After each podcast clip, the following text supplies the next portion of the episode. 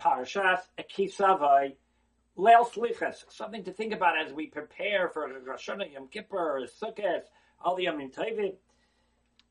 What does it say in the parsha? Why did all these things happen to us? Tachas asher lo yavarat us Hashem aleikecha b'simcha v'tuv levav meirayv kail. Standard translation. Rashi translates it because you did not serve HaKadosh Baruch Hu b'simcha and v'tuv levav. You didn't serve HaKadosh Baruch Hu with happiness and with a good heart. Meirayv kail. When you had so much, you don't have a lot of kesar, but you had so much. When you had so, much goodness and you didn't serve HaKadosh Baruch Hu b'simcha Ubetuv Levav.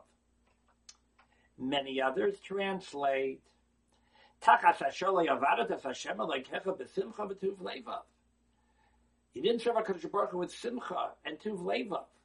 Why not? Meiraiv Kyle. It was because of the fact that you had so much.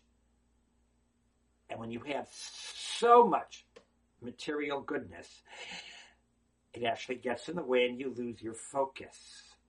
And you start preparing for the Yamim Tovim with uh, matching outfits to post on your WhatsApp status and Chol Hamoed trips and and all the externals, and that gets you off track of what we're really supposed to be focusing on now. Don't let the Rive Coil get in your way get focused on what's really important.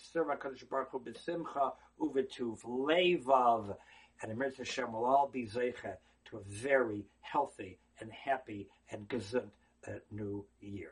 Have a good job. Looking for more shiurim? RabbiYFeigenbaum.com. Comments or questions? Just email me, RabbiYFeigenbaum at gmail. Thank you.